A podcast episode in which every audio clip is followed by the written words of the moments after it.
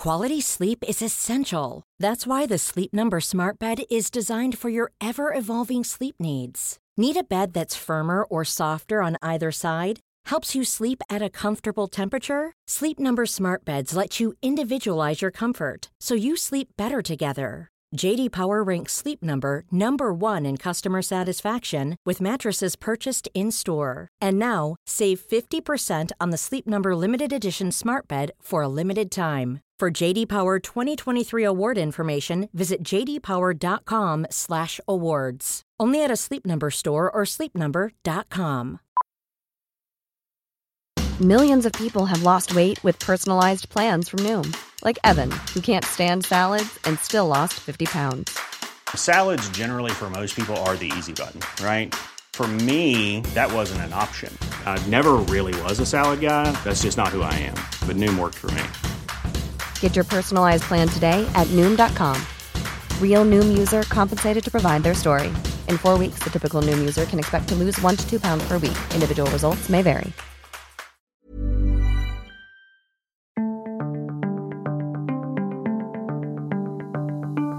Hello and welcome to Unheard. I'm Freddie Sayers. We have done close focuses on a number of countries during the COVID pandemic South Africa, Australia, the US, all over the place, but we haven't focused very much on Israel. It's a particularly interesting example because they've had a very strong government that's been able to uh, use very strong measures against the virus, and they're actually on their fourth COVID vaccination, the fourth booster, uh, and cases still seem to be rising. I believe there were 37,000 plus cases last night, and that's in a country of 9 million. So something isn't going exactly according to plan. Luckily, here to discuss it with us is one of the foremost authorities in Israel on vaccinations. He is in charge of the immunology department at the Bar Ilan University. His name is Professor Cyril Cohen, and he's also on the advisory committee for clinical trials for COVID vaccines for the Israeli government. So he has a, a, direct line into the powers that be over in Israel. Hi, Professor. Hello, Freddie. Thank you for having me. So it's been such an interesting story, Israel, because we in Europe and in much of the West were really looking to Israel as the kind of example to follow. They were the first with very draconian uh, travel restrictions. They had the fastest initial vaccine rollout. And the idea was with a muscular government such as Israel has, this virus could be controlled.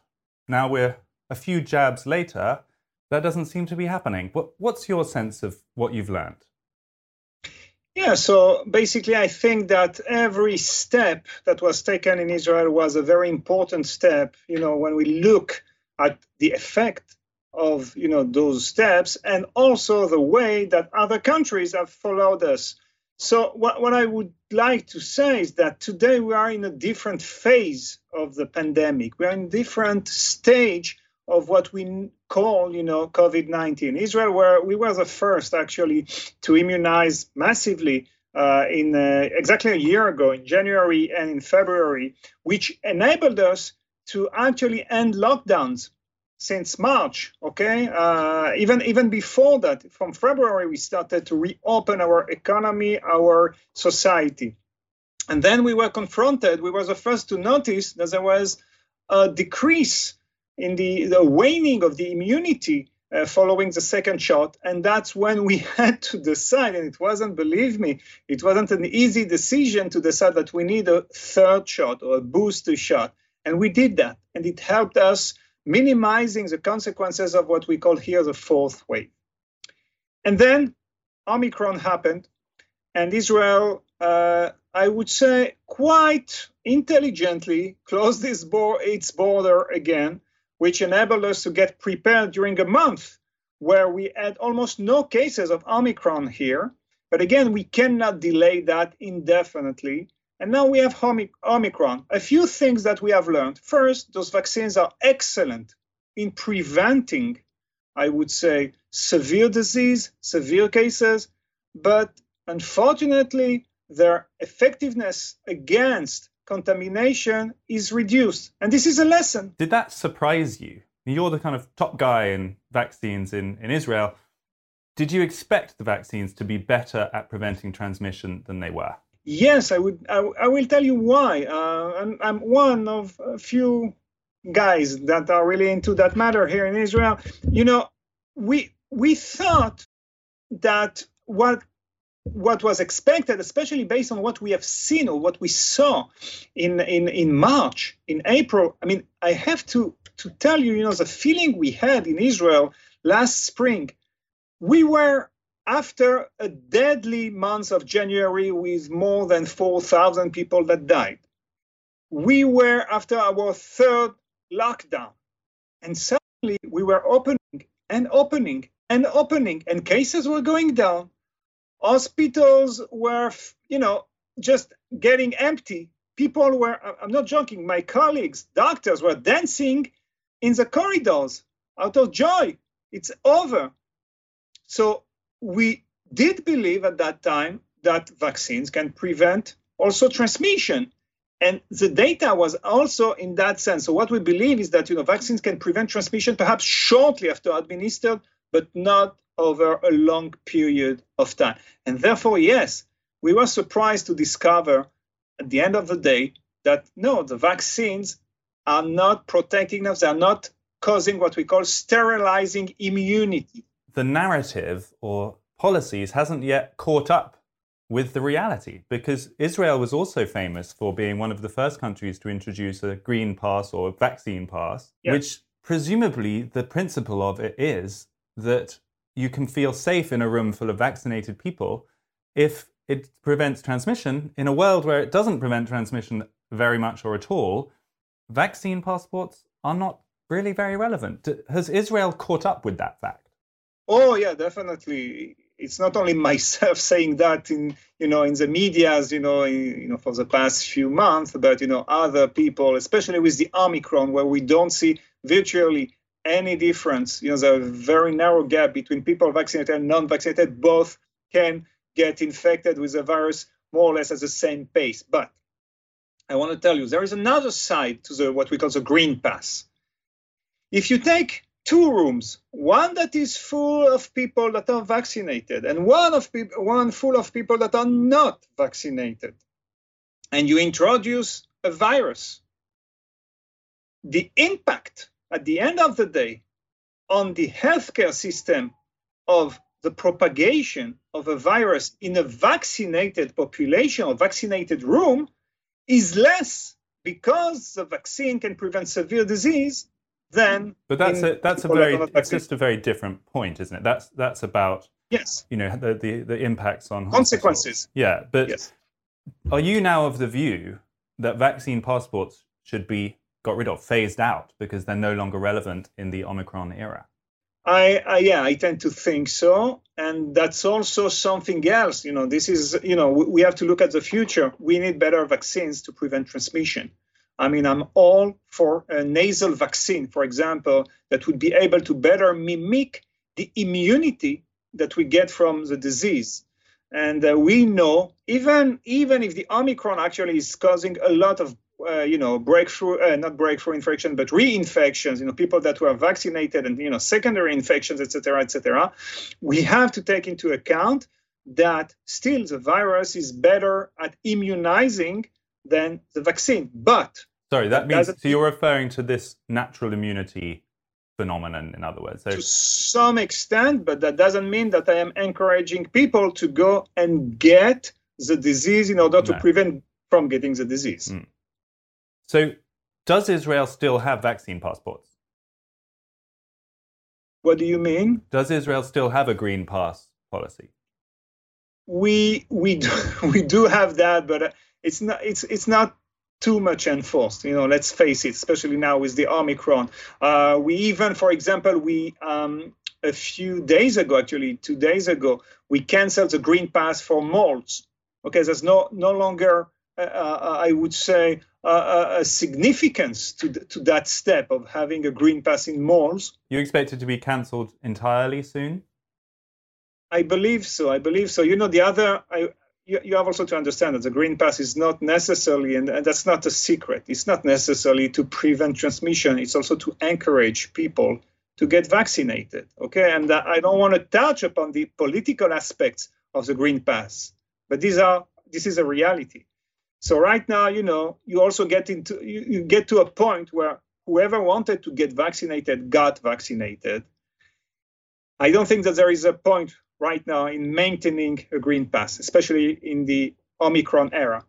Because there are countries in Europe, like Italy, for example, that in the Omicron era are doubling down on these vaccine passports. It, it's now becoming illegal not to be vaccinated. Children as young as 12 whose parents have decided for them that they're not to be vaccinated are not allowed into shops, not allowed into cinemas. It's getting quite extreme in some of these countries. What would your message be to them at this point in the pandemic? You know, it's a free world. We are all experimenting to some extent. You know, what's the best strategy to to uh, go with or to to follow in these times, you know, you can also talk about uh, China that you know has a, a, zero COVID policy. I don't know where you know it will lead them, but I, I just want to. I think that the reality is that the vaccines we have right now cannot, you know, indefinitely prevent transmission. Perhaps shortly, but not indefinitely. So I think you know there is if your goal is to prevent transmission, a green pass is not the best way to do it. You've said and I'm quoting here, that the Omicron wave will only end after masses are infected. What does that mean? That means that, you know, a lot of our knowledge on epi- you know epidemiological knowledge immunological knowledge has shown that the more the population is exposed to uh, a pathogen the more it becomes resistant because your immune system learn about but there is a price to pay. There's, the a, price, there's a term for that isn't there that people used to use? Herd immunity. Ah there it is. The problem is that herd immunity is a consequence for me. It's not an objective. It's not a goal okay?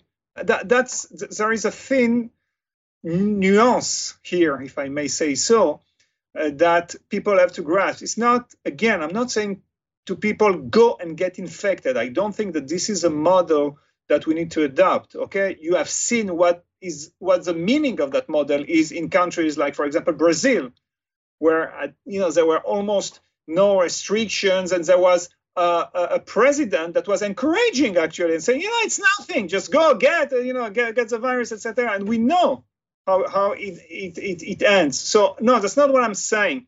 I'm just saying that uh, especially that if a lot of people are getting, uh, I would say, infected at the same time with a virus that can cause some uh, uh severe cases, uh, you know, at the end of the day, there are a lot of severe cases. And truth to be told, everyone knows when our hospitals are overwhelmed, the care the health care that people are getting is less and people are more people are dying. That's the mm, truth. Yeah. Okay so we don't want that to happen you know at the same time. But yes you know, with every exposure or with a redundant exposure to a, a, wave and another wave, another wave, I think that immunity is building up. I don't want to call that herd immunity because people think that after that it's over. No, we can always have a new variant that will be perhaps more problematic. But at the level of the population, I'm talking about a, a general protection.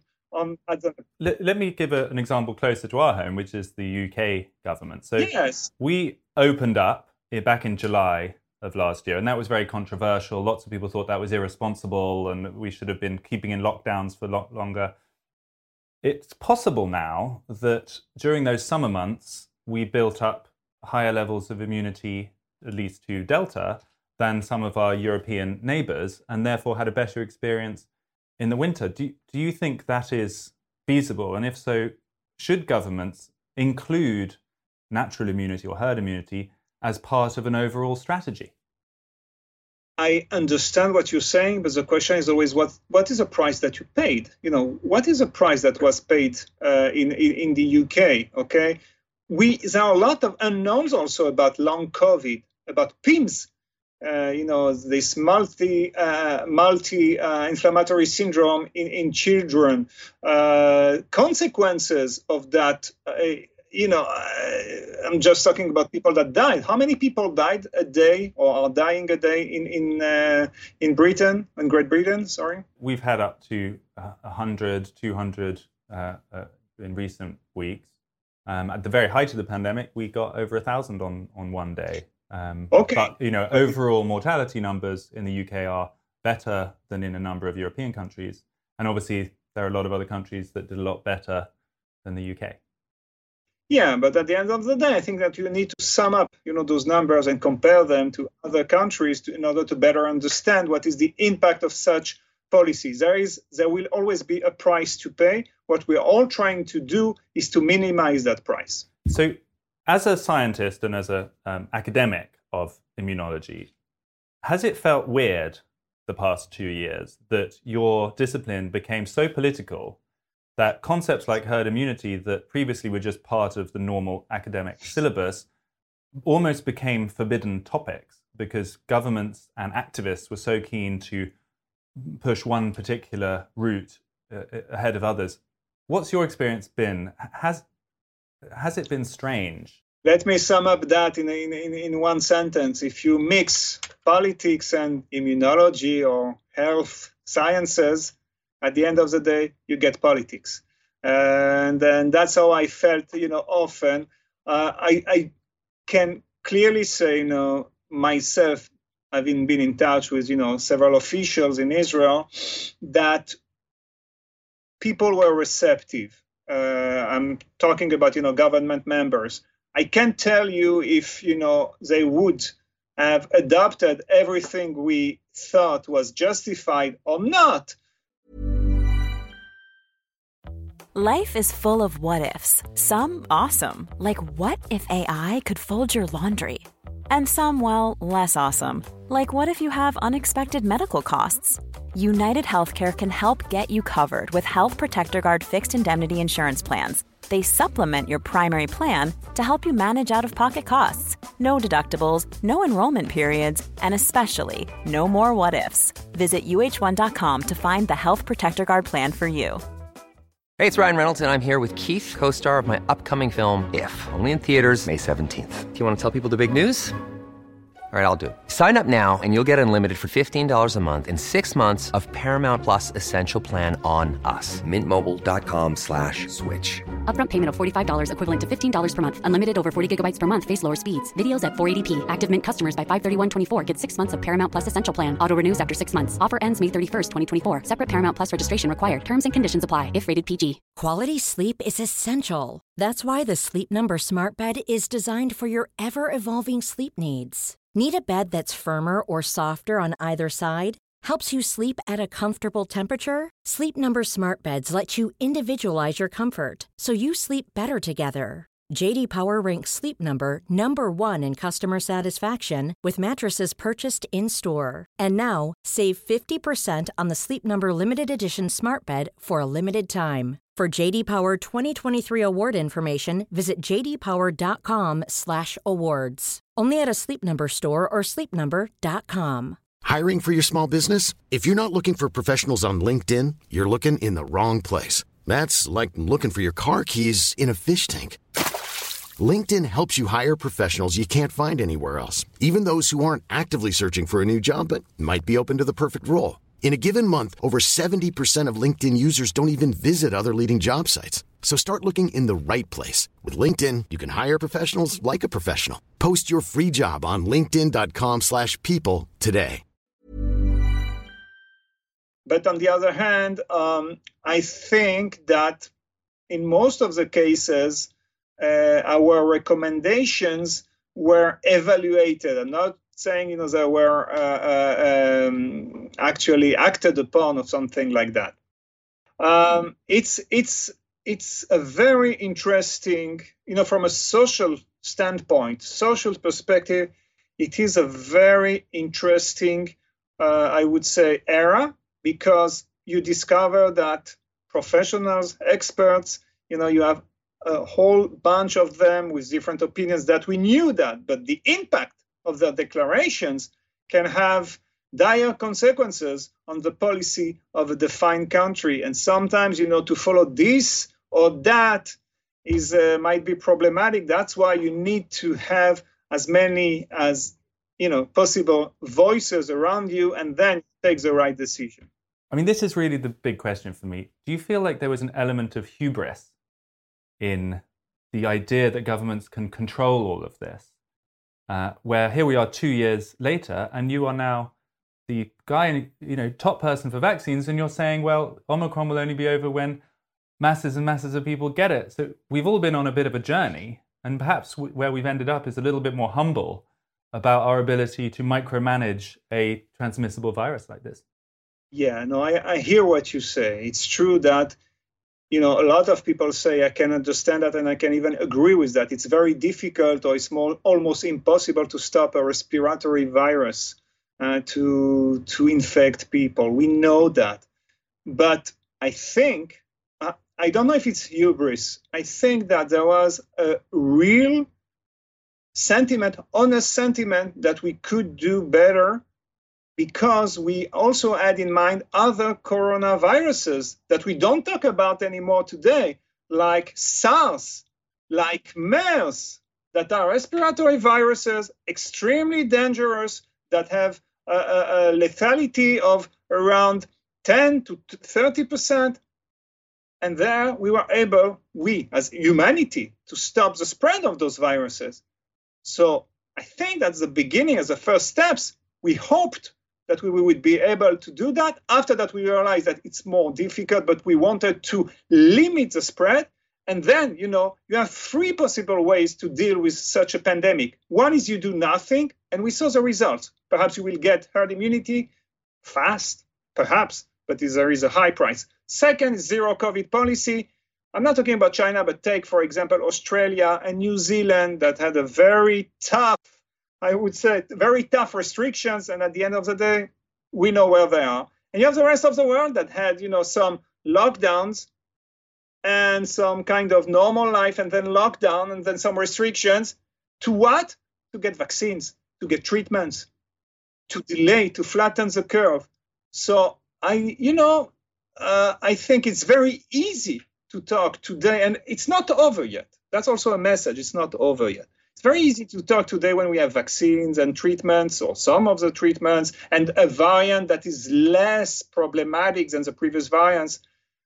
But again, but I guess I, one, yeah. one way to ask the question is SARS-CoV-13 or you know COVID-23. Yes. When the next one hits, how, what would you do differently? Will you would you if you're advising the government in Israel, would you be more cautious about suddenly going to lockdowns and transport yes. things, you would. So you so so explain that to, Def- to me. Yeah, yeah, yeah, definitely. No, I think that you know one of the uh, and and this is what also Israel is showing right now. Okay, that uh, we almost have no measures. Put aside, you know, the the green pass. We have no lockdown. Everything's open. Bar, restaurants. You know, we have no. You know, people will behave accordingly you have people that are vulnerable that say, okay, I won't go out. I prefer not to get out. So I think that we have learned, you know, th- th- there is one mistake I think that we made, and that I'm extremely sorry for that. You know, we have made a few mistakes, but again, is education. For me, education was a thing we shouldn't have touched. Never, never. No school uh, closures, no sending exactly. universities home. Exactly. Exactly, exactly. This this will have some repercussions in the future, and that's a thing. You know, I'm I'm extremely sorry about. We know, for example, you know, we closed schools. We know that other countries didn't close schools, and I'm jealous of that. I'm jealous of that. Again, true. Uh, you know, uh, especially in Israel, education has a, such a high. You know, you know, it's it's a, such a high priority. I'm sorry that we we did what we had to do. Some of us, you know, went and talk to politicians. I remember myself at the at the uh, Israeli parliament, you know, arguing that you know lower uh, grades are not you know at danger, you know, if they stay open, etc., etc.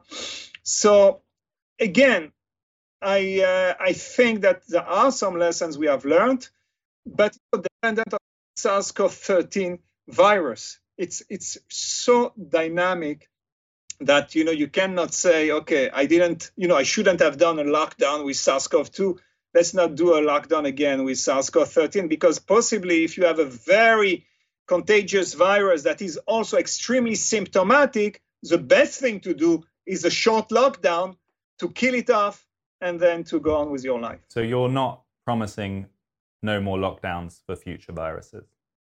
I'm not promising anything, and I'm also not making predictions. Only, you know, in Hebrew, we have a saying that says that prophecy was given to the fool.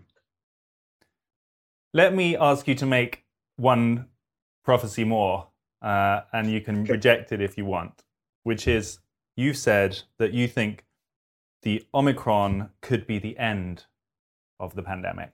I don't remember saying that in that way, that the Omicron is the end. I'm just, uh, I, I think I said that the Omicron can accelerate our transition to a state where COVID 19 is endemic. I'm not saying that, I, I don't think, and that's perhaps a prediction, and I hope I'm wrong, but that's a reality. I don't think that COVID 19 is going to disappear from our lives in the years to come. Okay, I think it's going to be like flu. I think it's going to be with bad waves and better waves, with a better immunity at the level of the population, with better vaccines, with better treatment.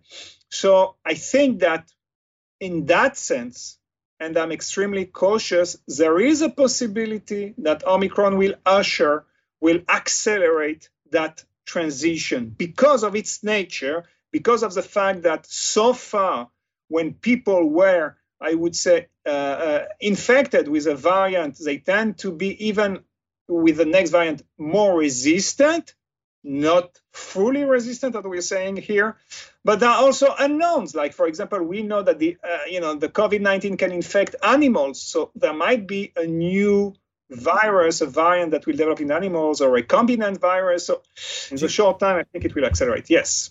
Do you think we could have got to this point earlier?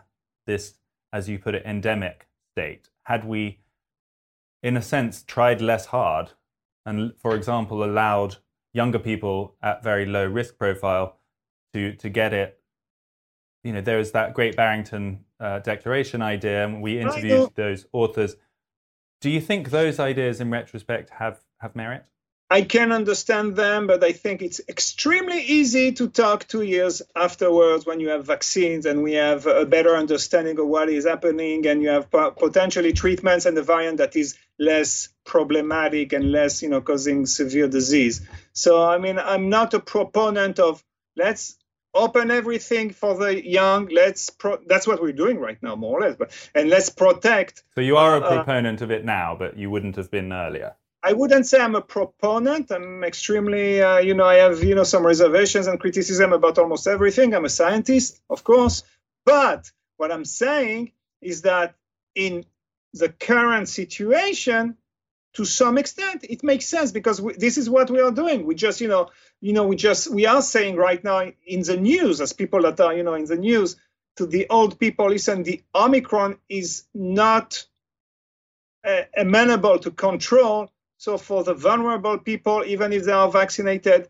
you know stay safe stay you know at home if you can etc etc but to say at the beginning when we didn't know enough about the virus, when we didn't have vaccines to young people get infected, no, I cannot do that. I have people suffering the consequences right now, you know, working in my lab of a bad COVID infection a year after that with cognitive problem, etc., etc. So there are also consequences to that. The world which you're describing, where vaccines are effective at reducing serious illness and death, but ineffective at stopping transmission, does that mean then that everyone should make it a personal choice whether they want to take the vaccine to protect themselves or not? In which case, you know, should we stop this sort of culture war against so called anti vaxxers, people who don't want, for whatever reason, to take the vaccine? It feels like it's become an obsession. And they are now the sort of scapegoats. They're the, the evil people yes. of society. Should we just, now that Omicron is here, leave them alone? I think that vaccination is a personal choice, and I always say that. I believe it is so. But to that, that choice has some consequences. And here, there is a problem in the society. If you are over 50, 60, and you're saying, I don't want to get vaccinated, will you be, and I'm going to ask a provocative question, will you be willing to renounce on the possibility of getting uh, taken care of in hospitals? Because if you get into a severe disease, you're 50, 60, you and we don't have enough beds to treat people, you will force, and that, that's a given, you will force doctors to decide, you know, between this 80 year old people, person that got vaccinated but is most likely going to die, and this person that has more chances to live even if he's not vaccinated. There, there are some consequences. I'm not saying that. I'm, I'm not saying to. I'm not telling anyone what to do. I'm just saying that it's a very complex question. But then smoking, for example, or that's correct. Obesity, or motorcycling, or any of these things that increase your risk. You know, it's a, it's a dangerous road to go down, isn't it? To to start withdrawing or making medical treatment conditional on people's life choices. Yeah, yeah, I'm, I'm, I, I fully agree. I told you it's a complex question. I'm not saying that this is a solution I'm advising for or, or whatever, but I'm just saying that it's not easy to say. What, what I'm trying to say is that it's only my choice. It's not true. It's not only your choice. Okay, to some extent, it's true that it's more your choice when you are younger. And I respect again. I'm saying I'm for the choice. I think that in the you know uh, in you need to have the, the possibility to decide what you want to do with your body. It's it's it's it's a given for me. I'm just saying that when you say it's only my choice, to my uh, humble opinion, it's not it's not true. Final question for you. It's a bit of a left field one, but you're an expert in cancer as well as immunology. There's a lot of talk about cancer vaccines. Do you see yes. that being a big part of the forthcoming years? Um, you know, my field is immunotherapy, immunotherapy of cancer. I'm also the president of the uh, Israeli Association for Cancer Research. We have knowledge, I would say, in the past 10 years, 15 years, that the immune system is central not only against pathogen, but also against cancer. Will we get to a point where we, are, we have cancer vaccines? I don't think so right now because a disease like COVID is not cancer. Cancer is not COVID. These are different things. But I do believe that with a better understanding of the immune system and ways to tweak the immune system, perhaps it's not really vaccine in the purest you know, sense of, of the term, but with a better understanding, and immunotherapy is doing that, we will have better treatments for cancer. Yes. Professor Cyril Cohen, thanks for talking to us. Thank you very much, for Freddie, and thank you for having me. Let's just take stock of what we've just heard. This is Professor Cyril Cohen, the top man in Israel, or certainly one of them, for vaccines, an advisor to the Israeli government about clinical trials for vaccines, someone who has been throughout the process of COVID 19 advising on these various jabs. He says green passes, vaccine passes, are no longer relevant in the era of Omicron. So let's take heed, those countries that are now doubling down on them. He says that big mistakes were made, that schools and universities should never have been shut, and he apologized for that. And he said that Omicron, current variant of COVID, is likely, he believes, to be part of the end of this pandemic. So it's just a sign of how far we've come. Those of you who've been watching us for the past couple of years will remember how fraught these kind of discussions were with some of the early experts back in 2020. It's a very different atmosphere now, and people seem finally to be converging uh, that living with COVID is the only way to go. Thank you to him, and thank you to you for joining. This was UnHerd.